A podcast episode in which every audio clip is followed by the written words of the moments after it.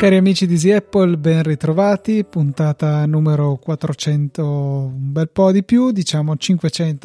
588. Purtroppo qua manca Fede, sono solo io, sono Luca Zorzi, perché Fede ha una voce improponibile che vi faccio sentire giusto così per farvi capire la situazione. Comunque l'unica cosa positiva di avere questa voce è questa. Sono Batman. Ed ecco quindi il motivo per cui sono qui da solo a ringraziare i donatori che hanno reso possibile anche la puntata di questa settimana. Un sentito grazie a Rocco L, Davide Tinti, Nicola Gabriele D e Michele Olivieri per le loro donazioni che questa settimana hanno contribuito a tenere le luci accese, tenere i server accesi, anche se al freddo, come è giusto che stiano i server, così risparmiamo gas. Scherzi a parte, dai, proverò lo stesso a intrattenervi in questa puntata, vedremo se ora della fine avrò la gola secca, se voi sarete siete stufi di ascoltarmi o tutte le precedenti.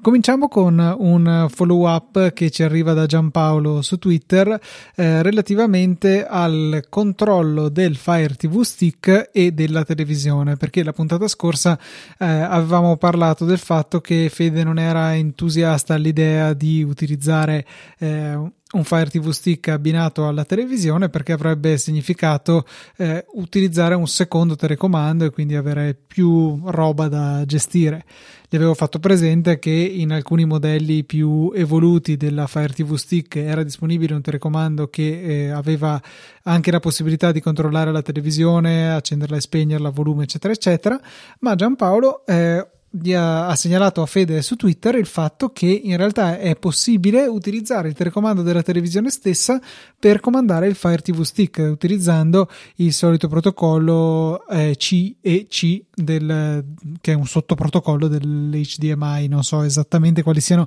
i rapporti tra di loro. Fatto sta che appunto abilitando questo tipo di funzionalità che anzi generalmente è già attiva sulle televisioni si possono trasmettere anche diciamo dati tra i vari dispositivi quindi regolazione del volume, movimento nel menu, eccetera, eccetera. E hai fatto benissimo Giampaolo a ricordarlo a Fede e ho fatto malissimo io a non ricordarmelo perché in effetti è il setup che utilizzo a casa dei suoceri dove appunto gli ho passato un vecchio Fire TV Stick che non utilizzavo più e eh, lì effettivamente utilizzo il telecomando di una televisione, una Sony non più recente, per andare a navigare nell'interfaccia del Fire TV Stick, il quale esso stesso non è più recente di quelli lì con il vecchio telecomando squadrato che non ha nessuna funzione di controllo della televisione. Però ecco, ottima osservazione, è giusto far sapere queste, queste possibilità.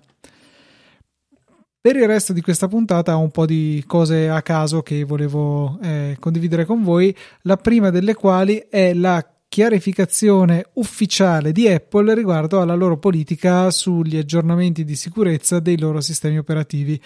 E non è molto confortante perché la, eh, la dichiarazione dice che solamente l'ultima versione del sistema operativo è sempre super pecciata, subito protetta contro tutte le nuove minacce che dovessero emergere,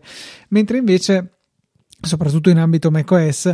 c'era la convinzione che gli aggiornamenti di sicurezza avvenissero per la versione corrente più le due precedenti. In realtà questo rimane vero, solamente Apple non si prende l'impegno di avere una grande solerzia nell'andare a rilasciare le versioni corrette di tutti i, eh, i sistemi operativi precedenti. Quindi solamente, ad esempio, macOS Ventura nel momento in cui vi parlo dispone di tutte le ultime patch di sicurezza nel momento in cui si rendono disponibili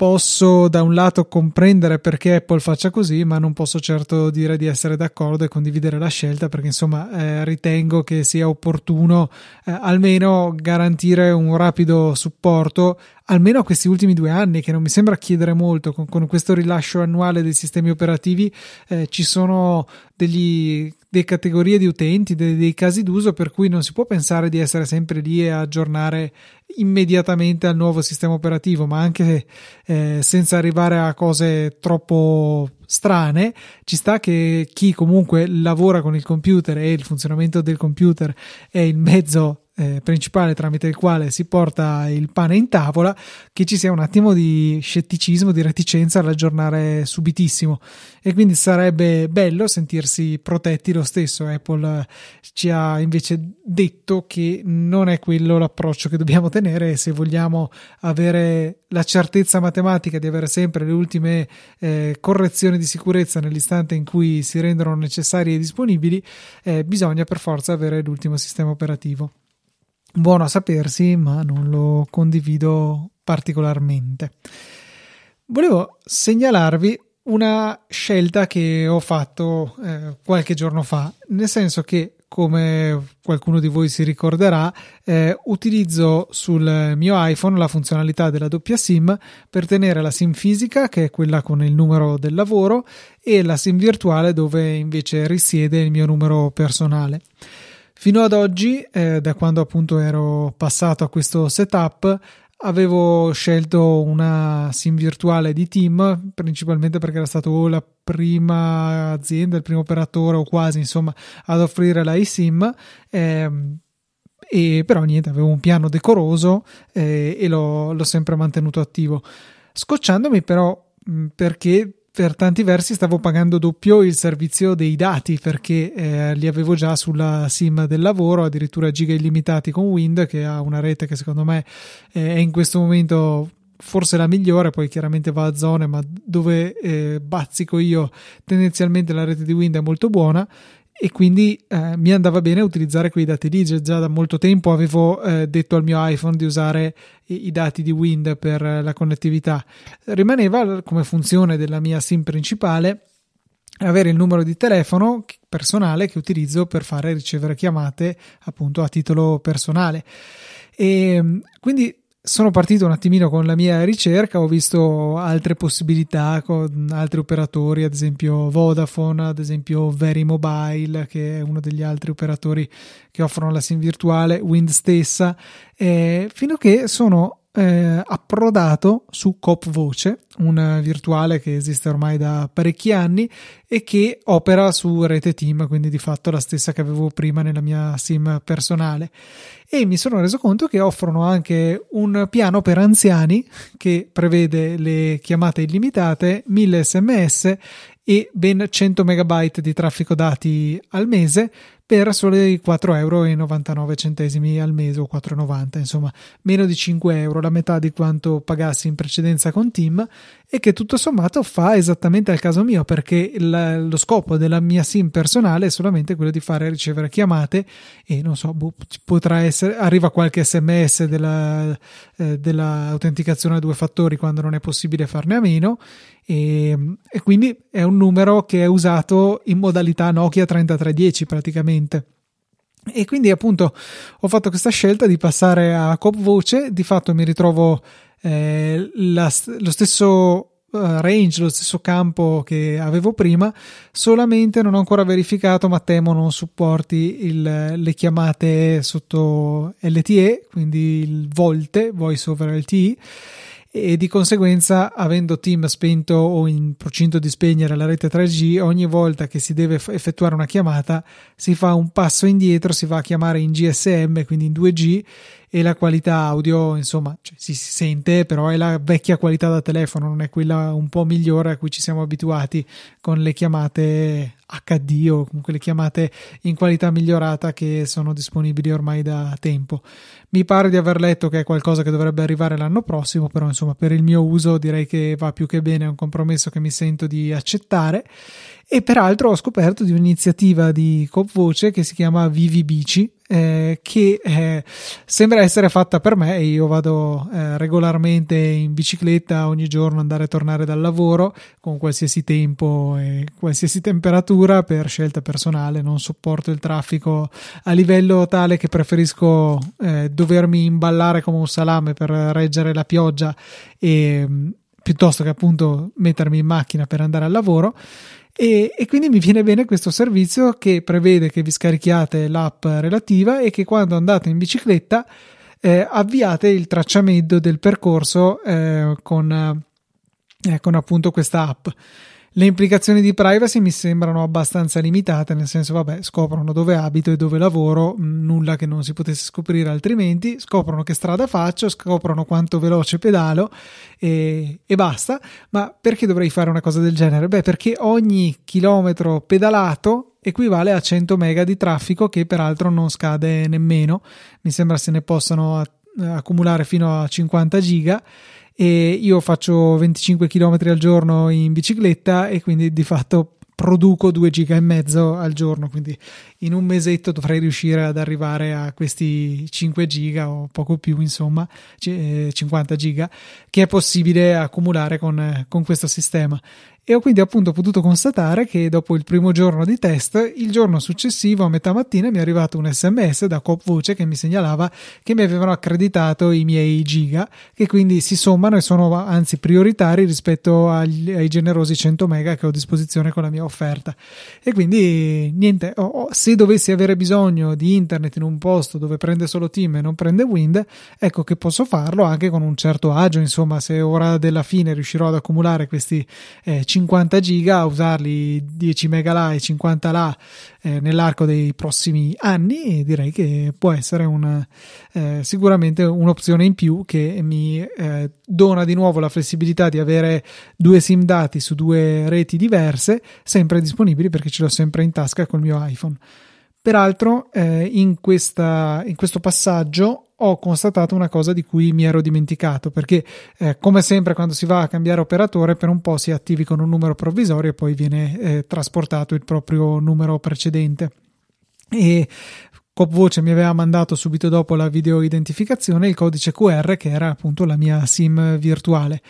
e mm, ho constatato che con il mio iPhone 12 Pro non è possibile avere due SIM virtuali attive in contemporanea. Volevo provare appunto ad attivare entrambe e il telefono non me lo lasciava fare. Posso avere solamente una virtuale e una fisica attiva, che non vuol dire che nel telefono posso aver salvato solamente una SIM virtuale. Mi ero trovato ad averne due, quella di Cop Voce e quella vecchia di Team che comunque era ancora attiva. Eh, solamente non possono essere utilizzate in contemporanea. Questa possibilità è arrivata con l'iPhone 13, quindi 10S, 11 e 12 hanno massimo una SIM virtuale e una SIM fisica. Dal 13 in poi ci è stata data la libertà di avere due SIM, diciamo una fisica e una virtuale, oppure entrambe virtuali a seconda delle proprie necessità. Ehm, una cosa insomma che è stato interessante scoprire. Non so se è stato un bug della mia portabilità, però la SIM virtuale che mi è stata fornita non è stata di fatto attivabile e utilizzabile eh, fino a quando eh, non è stato completato il, la portabilità del, del, mio numero. Prima eh, veniva aggiunta al telefono, ci metteva un bel po' ad aggiungersi, ma poi eh, rimaneva nessun servizio, quindi di fatto non si registrava sulla rete mobile. Ecco, quindi se volete passare al mio piano per anziani, eh, si chiama, mm, non mi ricordo, però lo trovate sul sito di Coop Voce, è quello eh, il più economico che offrono. Tornando poi indietro nel tempo, eh, volevo spendere qualche minuto a dire i miei two cents, i miei due centesimi sull'annuncio fatto ormai il 18 ottobre, quindi oltre un mese fa, eh, da Apple riguardo ai nuovi iPad perché sono stati introdotti i nuovi eh, iPad modello base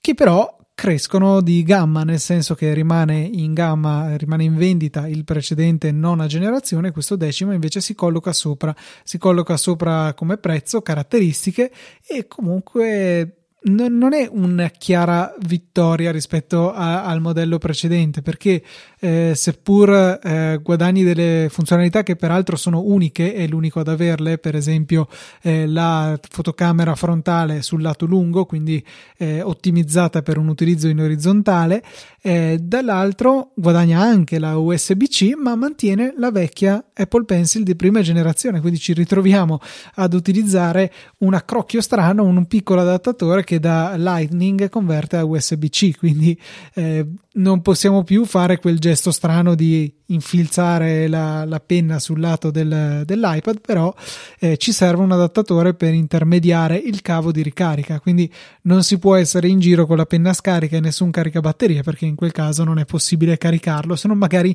infilzandola nell'iPhone che non si accorgerà di niente, ma verrà uh, preso come donatore involontario di un po' di carica della batteria.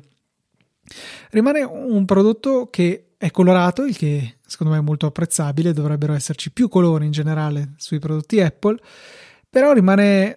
un po' difficile da consigliare perché ha riempito il buco che c'era tra eh, l'iPad base e il, l'iPad Air, però si ritrova comunque con un, un prezzo che ancora una volta è salito e è salito abbastanza, insomma, mentre il precedente che già negli Stati Uniti costava i famosi 329 dollari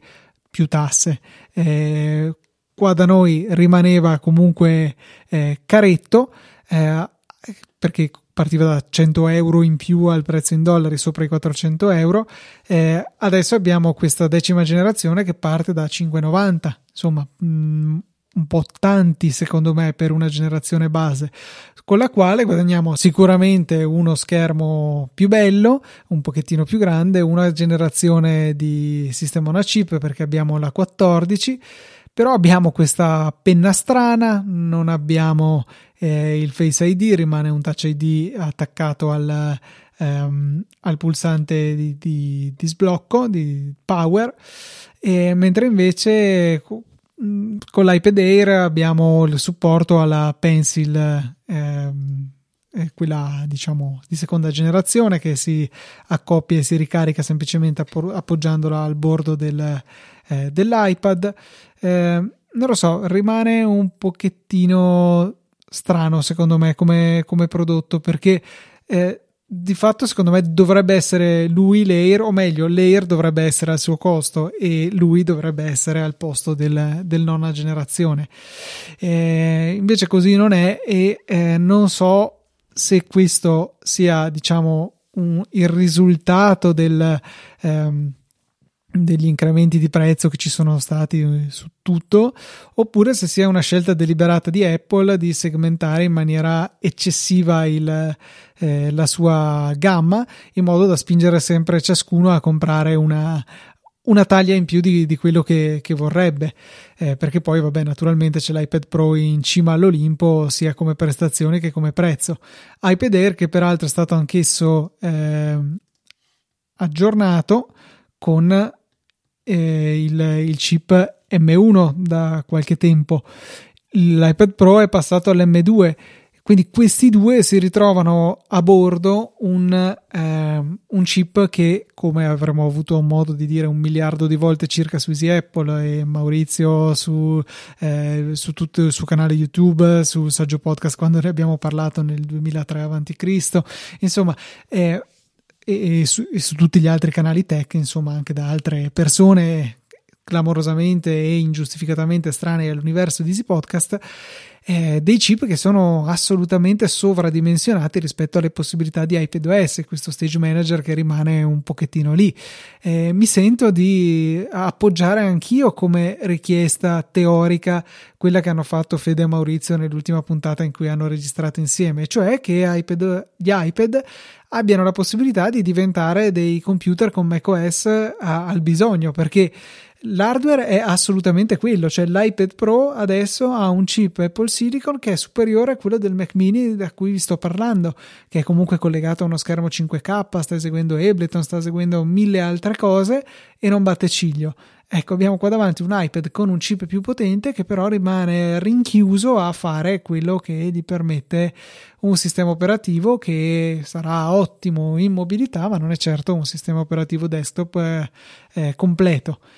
È un peccato trovarsi a dire sempre le stesse cose perché penso certe volte di essere ormai diventato un disco rotto, però è veramente quello, cioè abbiamo davanti un dispositivo super costoso perché bisogna ampiamente passare i 1000 euro per prenderci il modello più economico e badate bene il modello più economico di schermo perché poi vogliamo gli accessori, vogliamo la tastiera col trackpad, vogliamo eh, l'Apple Pencil, andiamo a, a, spendere più o meno quello che costa un MacBook Pro praticamente ora della fine. Eh, superiamo ampiamente il MacBook Air anche la versione con M2 è davvero un peccato perché, eh, ripeto, è un prodotto sicuramente valido. Io stesso che non, non ho mai ricercato negli ultimi anni l'ultimo grido di iPad, eh, non sono un grande fan delle possibilità di iPadOS. Se mi si rompesse l'iPad lo ricomprerei domani perché è un prodotto che utilizzo tantissimo tutti i giorni, seppur non in, in modo produttivo. Per me è fondamentale per leggere le notizie, quindi è fondamentale anche per Easy Apple perché la scaletta di Easy Apple lato Luca nasce al 99% da, da quello che leggo eh, sugli RSS la sera e la restante parte è quello che magari trovo su Twitter eh, eh, andandoci con l'iPhone. Quindi è un dispositivo fondamentale per Luca e per Easy Apple, però no, non è certo il, il dispositivo che, sul quale conto quando devo fare qualcosa di, di più complesso insomma. Eh, faccio tanto con l'iPhone quando l'iPhone non mi basta il 99% delle volte eh, tiro fuori il Mac. Per quanto tir- per me tirare fuori il Mac vuol dire andare a sedermi al Mac perché appunto con il Mac mini non è che sia esattamente qualcosa da sfoderare sul divano.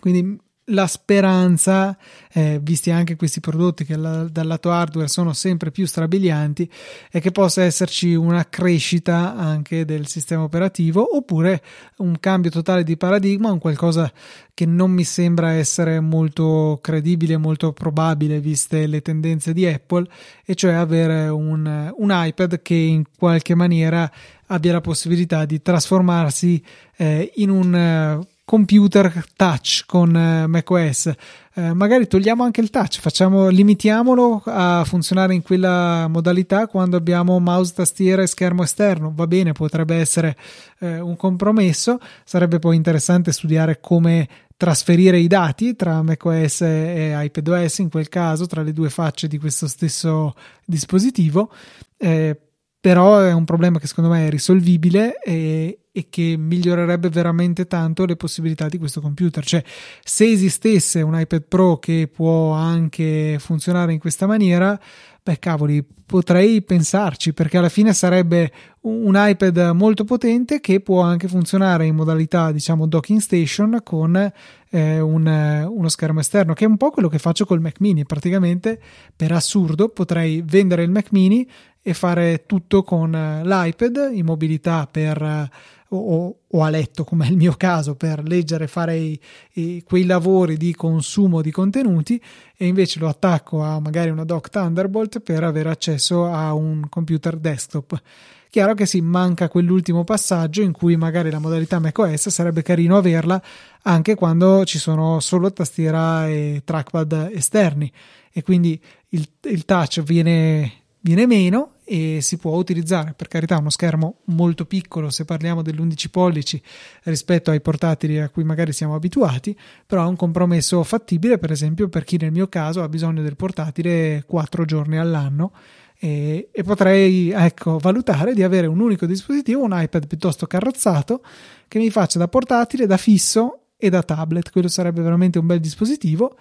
e allora arriverei forse a giustificare il costo eccessivo che ha questo dispositivo. Per utilizzarlo solamente come faccio io adesso, come credo che faccia la maggior parte dei, dei clienti che finora hanno comprato un iPad Pro, eh, è un prezzo ingiustificabile a mio avviso, anche al netto di qualsiasi offerta si possa trovare magari in questo periodo di Black Friday. E a proposito, ricordatevi di noi, magari eh, se dovete acquistare qualcosa in questo periodo di offerte, partite dai nostri link, eh, partite, magari potete chiedere a Easy Podcast Bot su, su Telegram di aiutarvi, gli scrivete il link al prodotto che vi interessa e lui vi risponderà con il link corretto da utilizzare per il vostro acquisto iOS 16 invece è un altro argomento che volevo toccare e nello specifico la nuova schermata di riproduzione che ci appare nella lock screen. Apprezzo moltissimo che con iOS 16 sia stata introdotta una migliore affidabilità della comparsa della schermata appunto de- del controllo del widgettone di controllo riproduzione quando si vanno a collegare le AirPods all'iPhone perché eh, adesso sempre mi appare la possibilità di scegliere le ultime playlist da Overcast eh, quando appunto ho semplicemente il telefono bloccato e ho inforcato le AirPods. A quel punto lì premo la mia playlist e via posso riprodurre eh, senza ulteriori eh, sblocchi del telefono, andare a scegliere o chissà che altro. In precedenza ogni tanto appariva qualcosa del genere, ma non era molto affidabile, adesso lo è. Tuttavia è stato fatto anche un passo indietro eh, in questa schermatina perché eh, il controllo per andare a mandare avanti e indietro il, il podcast o comunque la traccia audio nel caso stiamo ascoltando della musica o chissà che altro contenuto è attivabile andando a scorrere in qualsiasi punto del, della barra di, di, riproduzione, mentre in precedenza dovevamo andare ad afferrare la maniglietta, il controllino che ci diceva a che punto eravamo della riproduzione per poi andarlo a muovere. Adesso non è più così, direttamente toccando da qualsiasi parte, ad esempio se si fa una, eh, uno scorrimento da sinistra verso destra in un punto qualsiasi del, della barra di riproduzione, si va avanti di un tempo che facendo uno scorrimento casuale sarà difficilmente controllabile, ma che eventualmente tenendo il dito premuto è possibile definire. Solo che questo nel mio caso si presta a infinite attivazioni involontarie e saltellamenti avanti e indietro in un podcast quando magari lo metto il telefono in tasca o magari non ho bloccato bene il telefono o magari mettendolo in tasca faccio un gesto per, simile a quello del sollevamento del, eh, del telefono dal tavolo, quindi lo schermo si accende e io magari col palmo della mano andando a mettere il telefono in tasca vado inavvertitamente a perdere la posizione di riproduzione e mi ritrovo in un posto a caso de- del podcast che sto ascoltando. È piuttosto fastidioso, sinceramente preferivo il comportamento precedente che sì, da un lato ti obbligava a una certa precisione nell'andare ad afferrare quella maniglietta,